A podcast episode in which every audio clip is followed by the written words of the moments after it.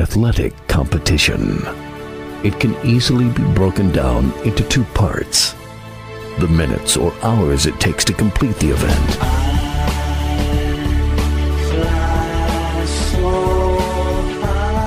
Then weeks, months, and years of joy or heartbreak.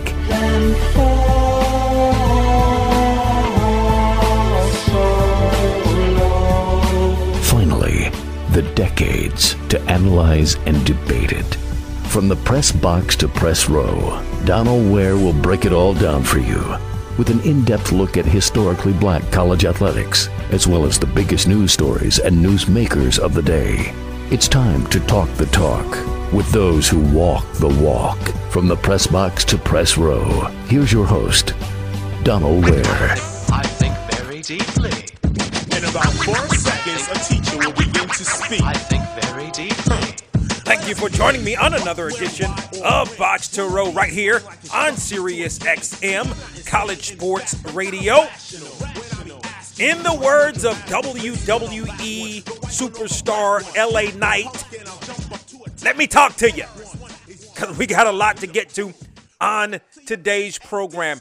Week one in HBCU football, a lot of surprises in week one of HBCU football. You had a couple of upsets, uh, and we're going to talk about some of those upsets, but a big win.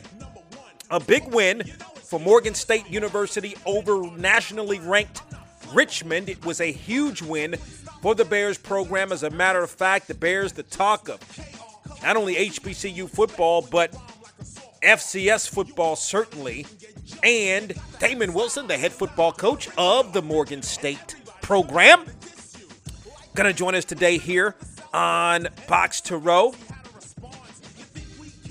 I want to talk also, and like I said, got a lot to talk about. I want to talk about the number of players 31 former HBCU players made NFL rosters. 22 of those players are on the 53 man roster, the other nine are on practice or practice players.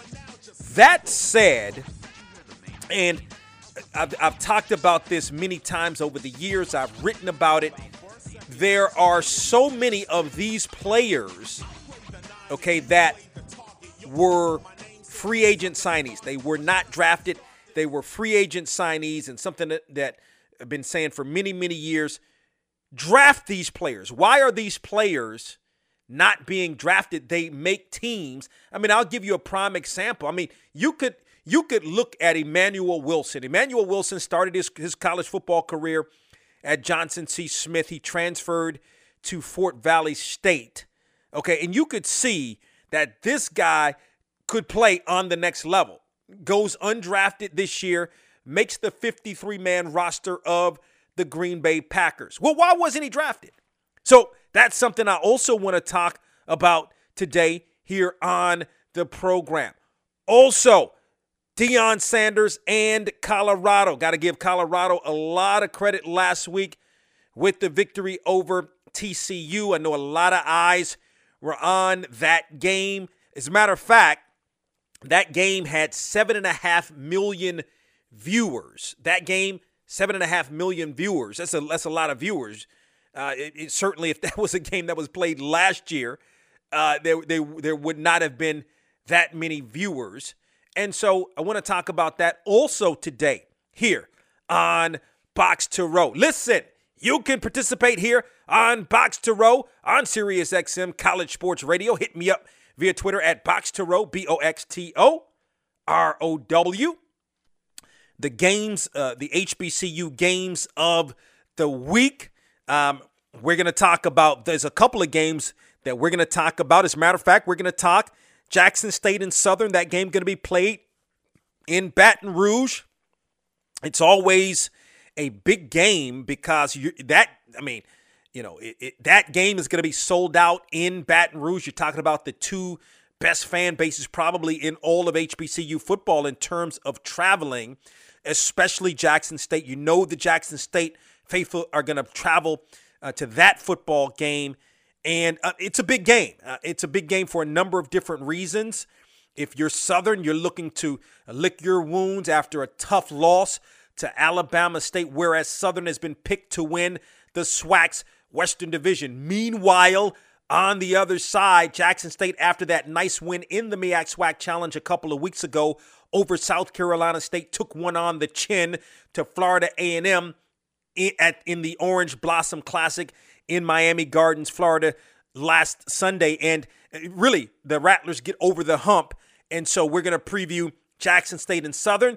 Then we're also going to preview North Carolina A&T and North Carolina Central, the Aggie Eagle rivalry. I can't give a prediction on this game. I'm going to recuse myself from giving a, a prediction uh, on the game as the play-by-play voice for North Carolina A&T football. However, I'm going to break the game down, and I'm looking forward to being in Greensboro on Saturday evening calling that football game.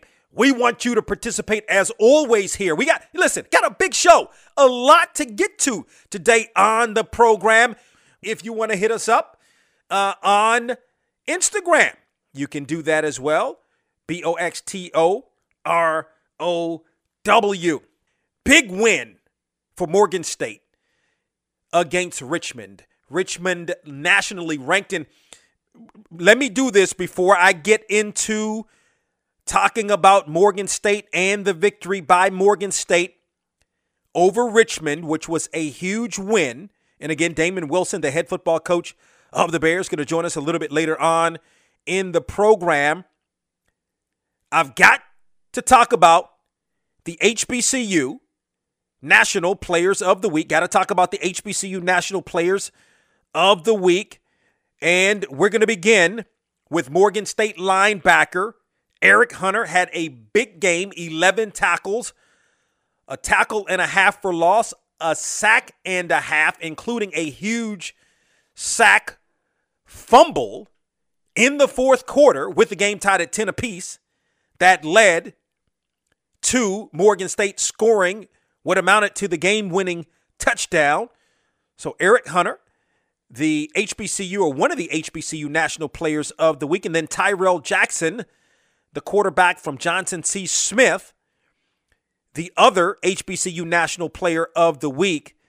And uh, Tyrell Jackson, 19 of 28, 229 yards, four touchdowns, no interceptions. As I think the, the Golden Bulls made a statement victory. That's a statement win over West Virginia Wesleyan, 49 to 6. I think Johnson C. Smith is a team um, that is going to have something to say about that CIAA Southern Division. So back to Morgan State. It was a monumental win for the Bears. And it, the Bears were the talk of FCS football, talk of HBCU football all weekend. That that hasn't happened. Now, you know, I say this a lot on this program.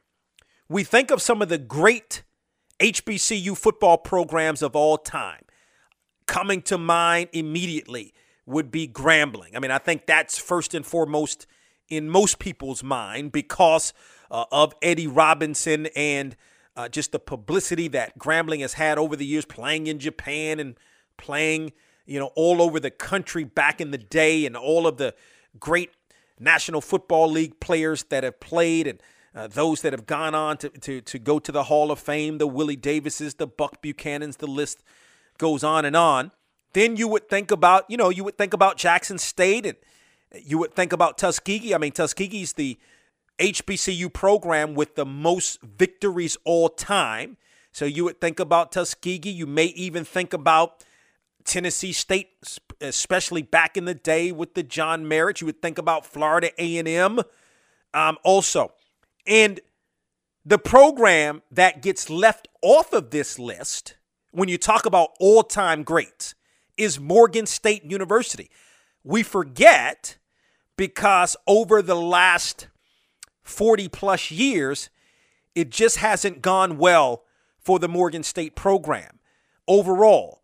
Uh, you, you, if you look at the last, uh, going back, let's say from uh, from from even the 80s, because you know what happened with Morgan. Morgan decided, and, and I think it was in 1979, to uh, to come out of the MEAC, go back to Division Two. I don't remember if they jo- rejoined the CIAA, and then in '84 went back to the MEAC, but it had been, I mean, tough times. You talk about lack of winning seasons. Uh, you know, Donald Hill-Eley arrives and things get a little bit better. Um, and then, of course, in 2014, Lee Hull leads the program to us to a, a winning season. And it may not have been an overall winning season because Morgan did lose that playoff game. So Morgan may have been six and six, but regular season, a winning season and a share of the MEAC crown and a berth in the FCS playoffs. But outside of that, I mean, it's been few and far between in terms of success at Morgan State. I said this early on. When Damon Wilson left Bowie State to become the head coach at Morgan State, it was the right move. It was just going to be a matter of time. Now, I give it to you. It's just one football game. It's one football game, but it's a big football game um, and over a nationally ranked team. Now, we'll have to see how the rest of the season plays out. The thing about it, no matter the Bears have a really good running game. And while the quarterback position is not necessarily settled, and we'll talk more with Coach Wilson about that, the defense is elite. It is an elite defense, and defense can carry you far, especially in the MEAC. Okay, defense is the matter. As a matter of fact, in the MEAC, defense is the way to go, and that permeates even outside of the MEAC uh, when you're talking about out of conference play. Because remember, most all I mean more the MEAC as a whole plays more out of conference games than it plays in conference games, six to five, uh, in terms of out of conference games, six games, five games in uh, against various MEAC opponents. So I think that bodes well, um, and I think that's going to bode well for Morgan State, and we'll see what happens. Uh, a, a a really good test against Akron this Saturday on the road. We had some, you know, you had some big wins. Week one was interesting. You had a lot of D2 wins over FCS opponents. You had Virginia State knocking off Norfolk State. Uh, you had Central State knocking off Mississippi Valley State. Uh, there's one that's not coming to my mind immediately right now. Oh goodness, um, there was another really big win, and I'll I'll, have to uh, think about it and, and get back uh, with you. It was another really big win um, but you know, it, it was an interesting, a better week one amongst HBCUs than we've generally seen from week one in terms of wins and against uh, non HBCU opponents. I mean, that's something that we've talked about, I think, a lot uh, over the years, over the program, especially because you have a lot of these money games. But I, I think week one uh, went well. You had some close games. I mean, you had West Virginia State falling by two points, uh, playing up to Morehead State. So you you really had some big football games and some good wins. You know, Howard didn't beat Eastern Michigan. Howard played well. By the way, the other game I was thinking about, Bowie State defeated Delaware State.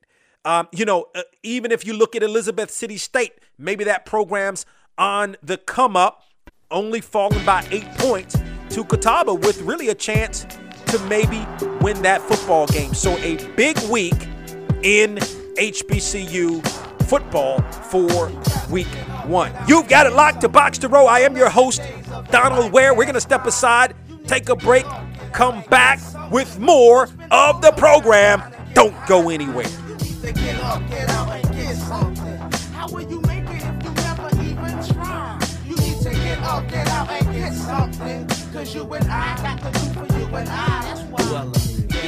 stand up. So what said you pinhead? See, when I was a youngster, used to wear them country pro kids. My mama made.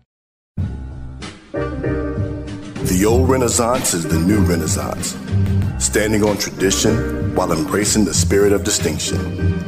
This is the Harlem Brewing Company. Uniquely crafted beer brewed to deliver a taste, a sound, and a feeling that can only be described in one way Harlem style. So come and take a trip on the A train with our Harlem Sugar Hill Golden Ale and our Harlem Renaissance Wit Beer, the neighborhood original. Sponsored by Harlem Beer Distributing North Carolina. For more information, log on to their website at harlembeernc.com.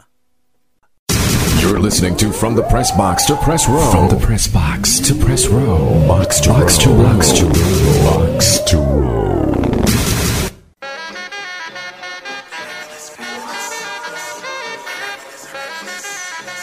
Keep things moving here on Box to Row, joined by a gentleman in his second season as the head football coach at Morgan State. The Bears with a huge, huge victory last Saturday over nationally ranked Richmond. Going to be back on the road on Saturday against FBS opponent Akron. Damon Wilson, the head football coach of the Morgan State Bears, joins us here on Box to Row. Coach Wilson, uh, what's going on, man? Hey, every, everything's well. You know, we're just getting off the field. Had a good practice today uh, as we prepare for Richmond, uh, but everything's moving in the right direction for sure. No doubt. Again, um, condolences on the loss of your uh, of your father. The funeral is going to be on uh, on Monday. For for you, is it how is it? I don't want to say different. How is it handling the emotions of the loss of your father and and, and still trying to you know coach this program? First of all, thank you. Um, it's, it's difficult, but the thing I have around a great support system uh, with regard to my family and my, my, my, players and my coaches. You know, they've been here through the whole whole process with me, and uh, you know, I had to miss a practice or two, and I, the guys were in good hands. You know, when I returned back to practice after two days, you know, it's like we never missed a beat. Uh, so I have a lot of good people around me that are, are assisting uh, as we move this program forward, and uh, you know, the players been showing a lot of love and support um, to myself, and not just to me, to my to my family as well. So you know that that really means a lot to me. Uh, it definitely will be difficult. My dad was my first coach. You know, he's the one that kind of got me into this whole deal, and uh, it will be difficult, but he prepared me um, for this next step in life. You know, so you know, I'm I want to say I'm excited about this step, but I'm prepared for this step, and that's where we are. Yeah, no doubt. I'm sure a wonderful man based upon you and, and your career and all the I mean, not not just on the field stuff, the off the field stuff, and the person you know, certainly that you are. Um, uh, Richmond. I mean, I mean every everybody's talk. I mean, when I say everybody, I don't just mean in HBCU. I mean in FCS. You guys were presented uh, on Tuesday with the FCS, you know, the FCS um, Team of the Week award. Like this is a big deal. Your thoughts on the victory over Richmond, not just on the field, but what it means for the it has meant for the Morgan State program. Well, like you said, it's a big time win. You know, we went into their place, their top 20 team, and uh, you know, we're just Morgan State. We're trying to figure it out, trying to find our way. And our guys played uh, played extremely well. And um, you know, we, we we played disciplined football for four quarters. Uh, we took advantage of opportunities that presented themselves. Uh, this is big. You know, this is big to step in the right direction. Uh, like I told the guys, hey, receiving accolades and awards early in the year are great. You know, we don't we don't want to uh, you know shortchange the importance of receiving those awards. However, we want to put ourselves in position to receive those awards in in uh, uh, in December. You know, that's really when you when you're talking about championship caliber teams, you're talking about on the late fall, uh, early winter, and that's something that we want to focus on and to be in a position to uh, be in a conversation in, in November and December.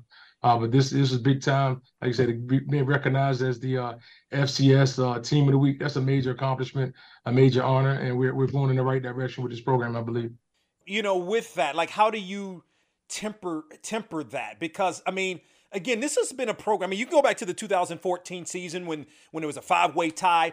You know, mm-hmm. certainly in the MEAC and Morgan had the two of the three tiebreakers enabled uh, the Bears to go to the playoffs. But you know, and then there's been some. I mean, A and T, A and T. I think it was back to back seasons when A and T was nationally ranked. Th- those were big wins as well. But how do you sort of calm everybody down, particularly the players, and you know, prepare for Akron? It's, that's a great question, but it's funny you asked. It's something we talked about. You know, I told the guys that we were going to, uh, you know, we were going to be successful. Uh, we are going to have an opportunity to uh, open some eyes.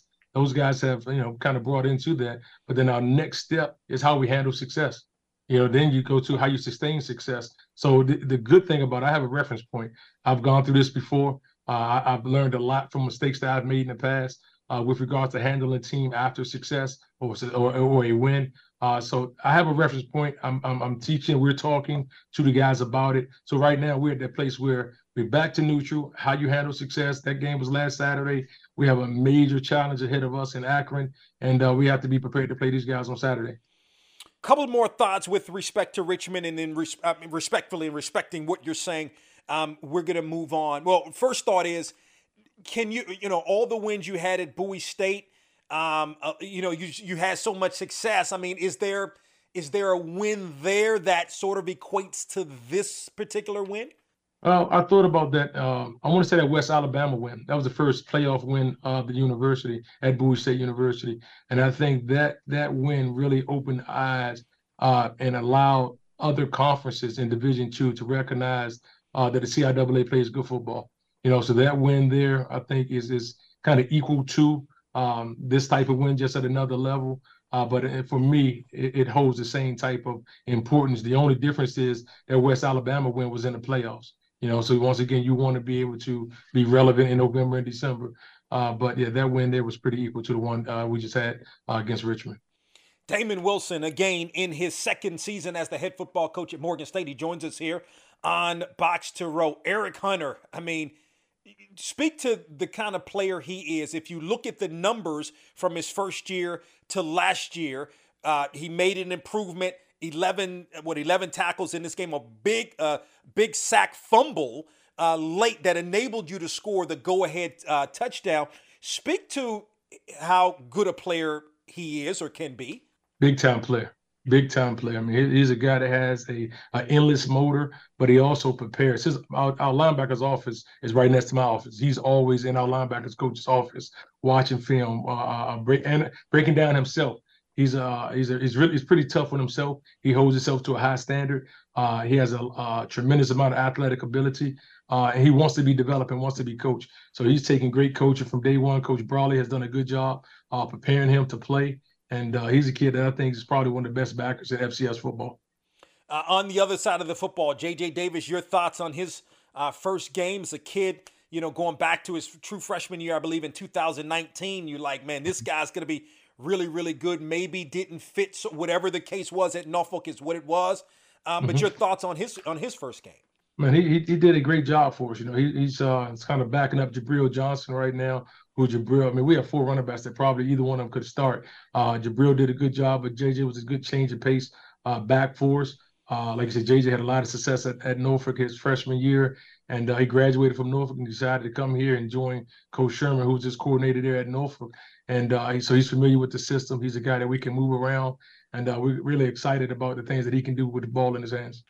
Damon Wilson, the head football coach at Morgan State, joins us here on the program um, you know, sort of for you. I know you're preparing for Akron. It's the next next game. But I, I noticed on the conference call, on the MEAC conference call, you talked a little bit about the quarterback position. Um, it, maybe it's not settled at, at this point. Mm-hmm. Your thoughts on the position and, and how it looks moving forward?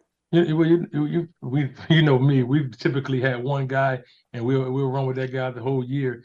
This camp was pretty interesting, man. Uh, we had two guys really battling it out, and to be honest, we had to have a third and um and, and, Deuce, who's another guy that's played college ball. But we wanted to see Dominic Anthony. He was at ODU. He uh, did not play there, but he was there several years. So we want to get him some playing time and see how he does under the whistle. Uh, Carson Baker's a guy that knows the system. He's a year in the system now. Uh, so we told both of those guys they were going to play uh, in game one, and we're going with the same mindset, the same approach in the second game of the season. Uh, we're trying to kind of fill it out when we're in this non-conference schedule, we can go with the hot hand if if there is one, uh, you know, moving forward when we get in conference play. So, I mean, to your point, that's not something you've generally done. It, boy, you've you've had a plethora. I mean, you had. I, I remember, forget what year you had a guy go down, guy step right in. I mean, it was just it was crazy the the the riches that you had in terms of uh, uh of quarterback. Speak to how, as a coach, sometime you you uh, search uh, situations dictate what happens, is sometimes you have to change your philosophy. Uh, indeed, and the good thing about it, both of the, well, all three of the guys have similar skill sets, so that helps us. So we don't have to change anything schematically, and all three of those guys are really selfless players. They just want the team to be successful. At the end of the game, they, they all want to play, of course, but they, they understand if if Carson's in there and he's handling his business, then hey, they're going to support him, you know. And um, uh, uh, Deuce did a great job on the sideline. Uh, that's uh, Antoine Taylor did a great job on the sideline communicating with the quarterbacks when they came out. You know, I basically we basically picked up another coach on the sideline uh, on the game this past Saturday because he was he was really involved with their um, uh, communication uh, once those guys came off the field on Saturday. Two last thoughts. You look at the Baltimore and Washington area been basketball. I've been gone for a while, but when I was coming through, it was all about basketball. I mean, you got you have athletes, right? So you're going to have some good football players. It's all about basketball. Seems, however, that the football is starting to really matter a whole lot more. Um, your thoughts maybe on how uh, how football, particularly at the high school level, has grown in the in the uh, Baltimore and Washington area. I think this changed, like I said, it's changed probably over the last seven or eight years. Uh, at one time, you know, uh, the, the DMV, if you will, wasn't a heavily recruited area. Now you pretty much have everyone coming in our backyard to recruit. And I think, and, and to your point, the high school coaches, I think get some better quality coaching. Uh, I think the the guys are playing youth ball and all that good stuff throughout the year. That's helping uh, their skill set. Um, but we have different schools that we can go to now and feel pretty good about the guys that we can uh, recruit out of those uh, uh, high schools that'll give us a chance to be successful. But a lot of go lot a lot goes to the high school coaching and the preparation they're putting into it. Strength and conditioning has picked up in this area, and I think we're seeing you know seeing that in the student athletes once they leave high school. Last thought: uh, Akron coming off the loss to start the season to Temple, tough loss uh, for Akron. Your thoughts on some of the challenges that Akron presents? Team speed. Those guys are fast offensively, uh, up front defensively, physical defensive line. They bring give you a lot of different looks that you must be sound in your protection as well as your run game rules. Uh, so they're going to present several challenges for us. Uh, kicking game is the area that we have to once again be sound in. Uh, but if we come out and play uh, Morgan State football, we'll put give ourselves a chance to be successful. Damon Wilson again in his second season as the head football coach at Morgan State. The Bears coming off again the victory uh, over Richmond, but on Saturday going to be on the road again, taking on Akron. Coach Wilson, we appreciate the time. Continued success to you and the Bears. Yes, sir. I appreciate you, brother. So thank you to Damon Wilson, the head football coach at Morgan State, for joining us on the program. Did you know that of the 31 former HBCU players that have made – NFL rosters for 2023. 21 of those players went undrafted. I'll discuss next. Delaware. Delaware. Delaware. Right here on Sirius XM. What up, what up? Yo, yo, yo, yo, yo. KKK. Welcome back to Box to Row on College Sports Radio. Thank you for making the program a part of your day. In the last segment, we were joined by Morgan State head football coach Damon Wilson. And one of the things that I've been talking about for a good amount of time now uh, are the lack of players from HBCUs drafted into the National Football League. There was only one in the 2023 draft that was Isaiah Bolden from Jackson State. And uh, we're, we're, wishing Isaiah Bolden nothing but the best. You know, he uh, he he laid uh, he had that that it was a big hit. I guess it's it's been almost. I mean, I guess it was towards the. It's been probably three weeks now, um, and he he laid motionless, but he was able to to sort of regain himself, and and we hope that uh, that all is well with him. He's one of the ones uh, of the 31, or actually, well, the 31 total players uh, that are on NFL rosters or former HBCU players that are on NFL rosters. Um, he's actually one of the 22 that have made the 53 man roster.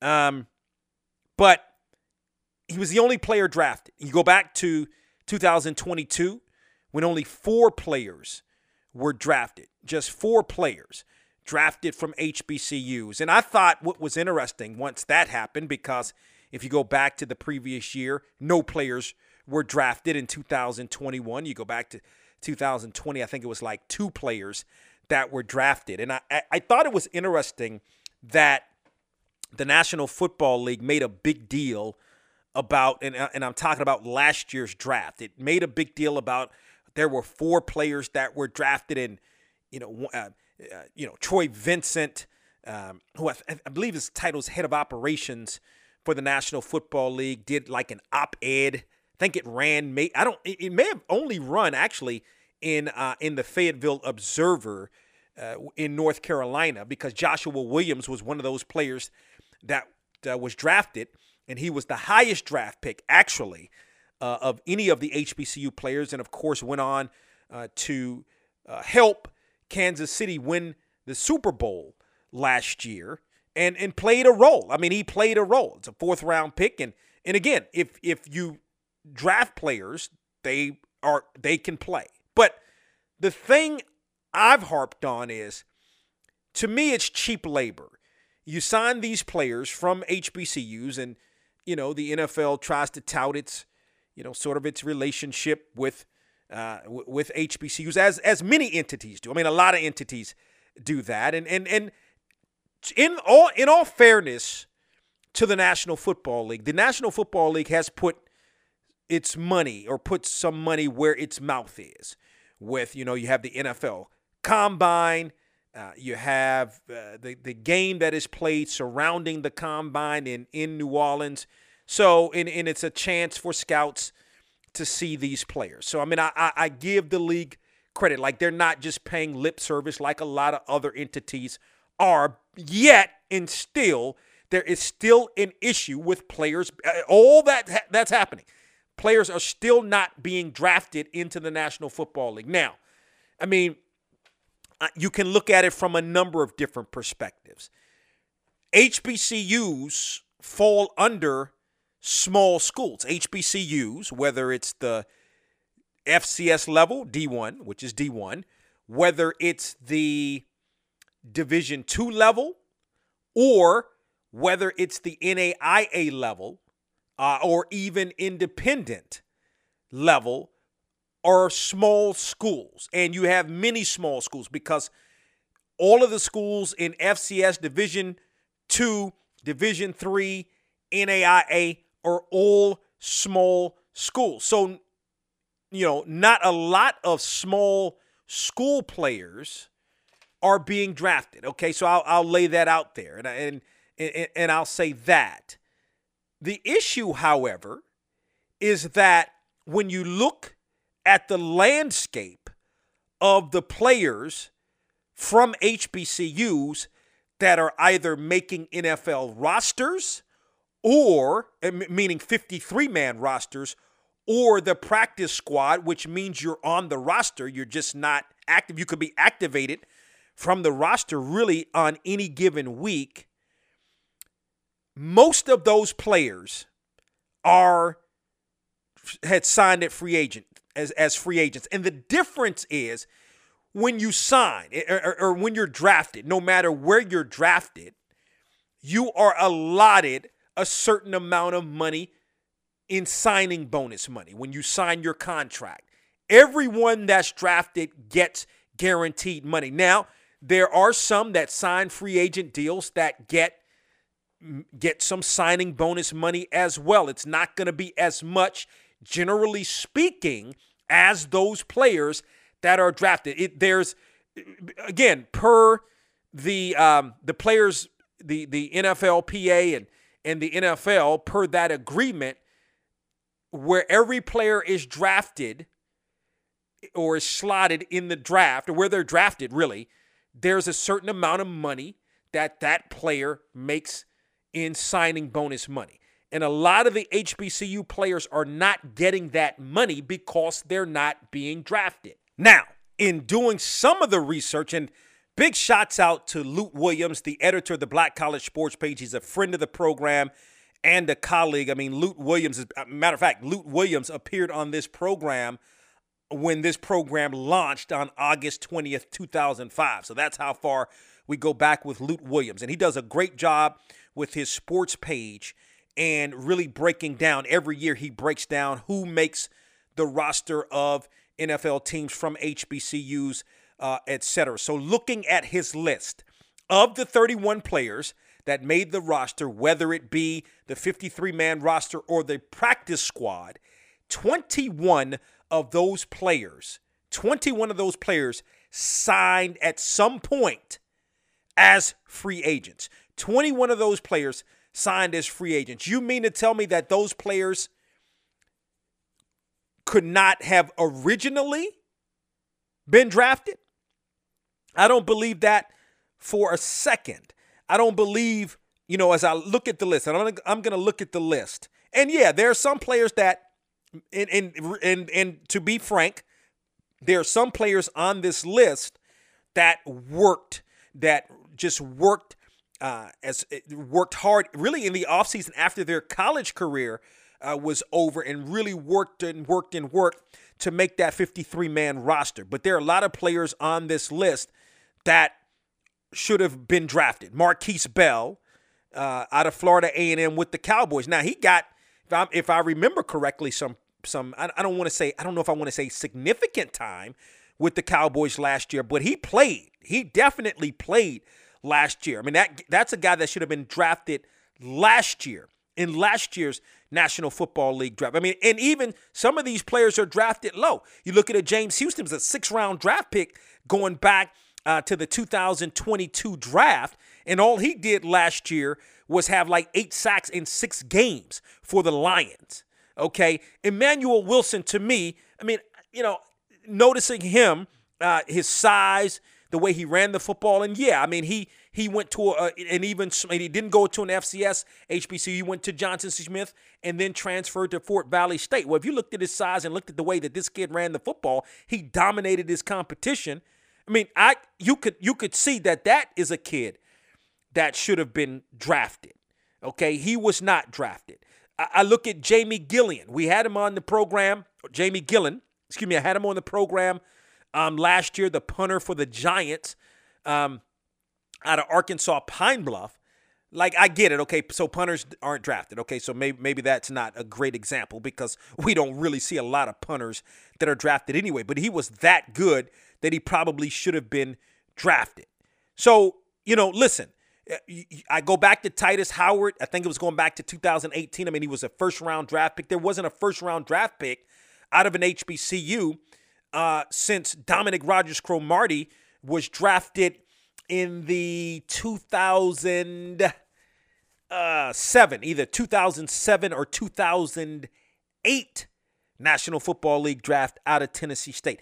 And historically, and I get it, you know, the, the top players aren't going to HBCUs as they once did, although I think you're starting to see a, a little bit of a return to that to some degree. But it used to be you know, I mean, obviously way back in the day before before integration. I mean, that's the only place you could go unless you were going to a, te- a school in the Big Ten, and even then, I mean, there was a limited amount of black players that played at those schools, or if you were going out west. Um, but even as early as you know the 90s, I mean, there were first round draft picks uh, coming out of HBCUs, and now it is so few and far between. I'll give the league some credit. You know, you've got the combine and in the game and some other things that the league has put into place. The what fine.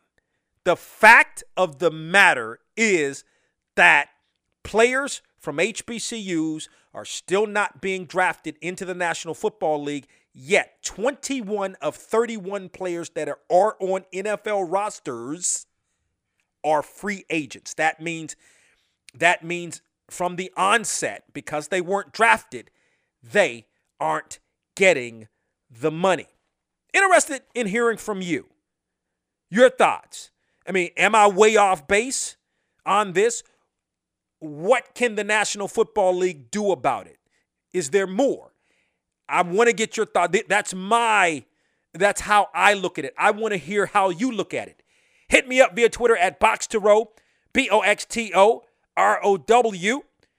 We've got more of the program on the other side. Again, still to come previewing the HBCU National Games of the Week and my thoughts on Deion Sanders and Colorado and whether or not Deion Sanders, as the head coach of Colorado, will help other black coaches on the FBS level. The old Renaissance is the new Renaissance, standing on tradition while embracing the spirit of distinction. This is the Harlem Brewing Company, uniquely crafted beer brewed to deliver a taste, a sound, and a feeling that can only be described in one way Harlem style.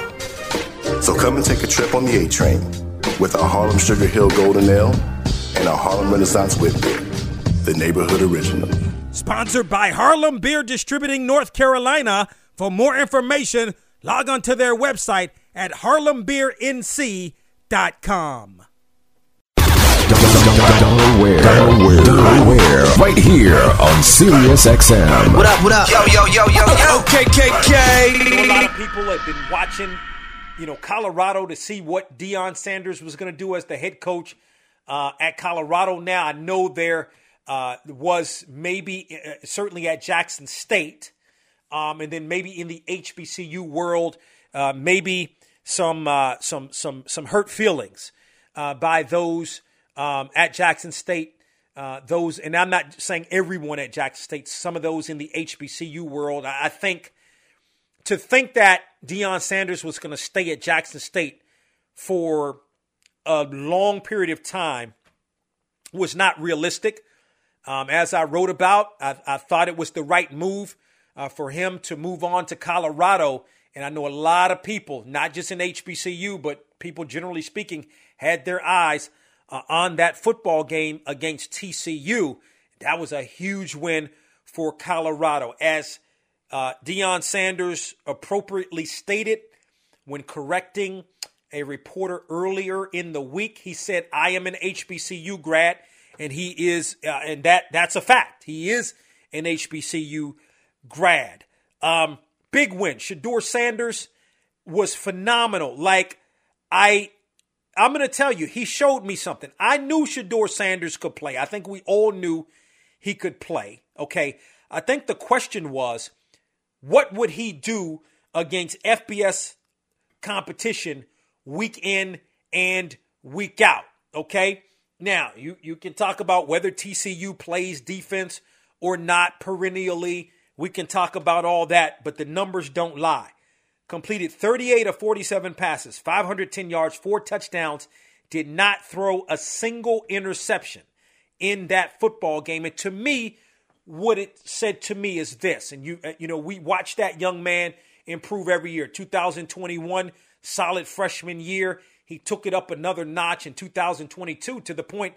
I mean, I think at some point he had thrown like 20 some odd touchdowns and no interceptions. We know even he's at in the 70 percentile in terms of completion percentage. So we know he could play, but he was going to have to take his preparation to another level in playing at Colorado because week in and week out, you're playing uh, FBS opponents.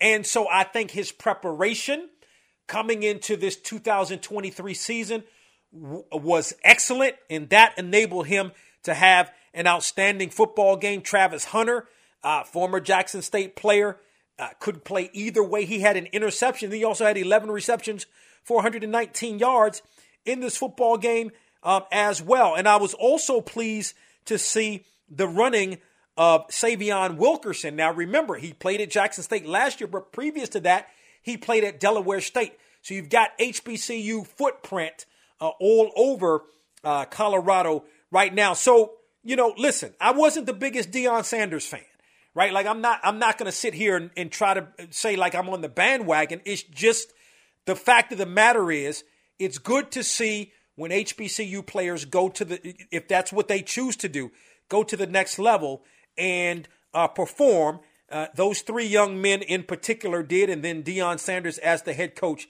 um, did as well. I know a lot of people were also watching this game, maybe that didn't necessarily have a rooting interest in HBCU sports, but want to see a black coach do well. Well, I saw a lot of that. He went out, coached that team up. They won that football game. You know, the question becomes does this help if he succeeds at Colorado? Because if he succeeds there, there's going to be another stop, okay? More than likely at a higher profile program, unless he has Colorado in, in you know, in the playoff conversation, in, you know, winning, uh, possibly winning conference championships. Then he'll, he, he may stay there, right? But what does this mean for other black coaches? Okay. And that's the question. I think, I don't know that it, it's great, right? But I don't know that it helps black coaches across the board uh, in terms of getting hired as FBS coaches. this is an issue. It's a serious issue. There are only a handful of FBS coaches that are uh, black coaches at the FBS level. It's an issue, and I think it filters down to the National Football League. I think that's why when we talk about the lack of black uh, head coaches in the National Football League, uh, generally speaking, and as a whole, um, that's part of the reason because there's a lack of black coaches at the FBS level. How does how, how does Deion's success help other black coaches? We'll see. Uh, I, I, think it's more to that. I think when you look at Deion Sanders, um, you know, he, while a black man, no doubt, obviously, um, you know, he's got such a big name that he's going to get these kinds of opportunities, whether it's at Colorado or whether it's at his next stop. The question is, when, what happens to a black coach that has all of the, of the credentials, okay, but whose name isn't Deion Sanders? And that's what I'm interested in seeing. Uh, you know, if we need to see more black coaches at the FBS level, um, and you know, and, and, and again, I've talked about this a bunch from an HBCU standpoint. I mean, you've had two coaches, two all time, uh, that uh, that graduated from HBCUs uh, that are head football coaches. Uh, Willie Jeffries, the legendary Willie Jeffries, at uh, of course at, at, Wichita State, and then currently Charles Huff, who's the head football coach um, at Marshall. Those are the only two ever. What about the Trei Olivers of the world? What about the Damon Wilsons of the world? When are these guys going to get their opportunities if they so choose to get uh, those opportunities? They're still young enough um, that those opportunities could be presented to them if they continue to have success. Of course, Damon Wilson's building up his program at Morgan, but I have no doubt that he's going to have success. Trei Oliver's already having success. I mean, and, and he's under the Rod Broadway coaching tree. So that really means something um, as well. But what about those coaches? Are they going to be able to, you know, if they have, have that continued success at the respective institutions, are they going to get those opportunities at these FBS programs? Two, in the history, in the all time history of FBS football, shameful. Of all the coaches that have had opportunities, listen, Buddy Pough's getting ready to retire. Uh, we know this. Um, that's a coach that didn't have his opportunity, and I asked him about it. Did he feel like slighted um, if he wanted to be an FBS coach? Did he feel slighted that he never got the opportunity? Now he'll he said he didn't. He enjoyed South Carolina State doing what he was doing. Plus, he said he was a little bit older. He had coached high school for 15 years. That said, he was an assistant coach under Lou Holtz for six years. Did a good job. Did a great job at South Carolina State. Maybe he, you know, you know, sometimes as coaches, maybe you are running against Father Time in terms of age and the perception. That's what it's all about. To me, if you can coach, you can coach. It's the perception of whether you're older uh, or not. And we need to see more black head coaches at the FBS level. Okay, and I'm hoping that the, the coaches that I mentioned and some others, particularly that are HBCU grads, will get this opportunity showing that. And I wrote a piece about this, and you can Google it on boxtorow.com um, back in December, uh, shortly after North Carolina Central won the Celebration Bowl. Our coaches can coach too. So hopefully, if they want that opportunity, uh, not that they will they will be given that opportunity, they would have earned that opportunity, and then because they've earned that opportunity, um, they will uh, continue to climb and uh, ultimately be FBS coaches. And you know, I think about some of the coaches more recently that never got their opportunities? What about a Joe Taylor, for instance? So much success when you're talking about Hampton and and and his out Virginia Union and his great career, uh, never getting the opportunity to coach at the FBS level. It's it's a shame. So the Deion Sanders effect, it is an effect. Does it? Will it? Could it help black coaches be hired at the FBS level, specifically at the head job. But I mean, I think you even have to have some at the coordinator position as well.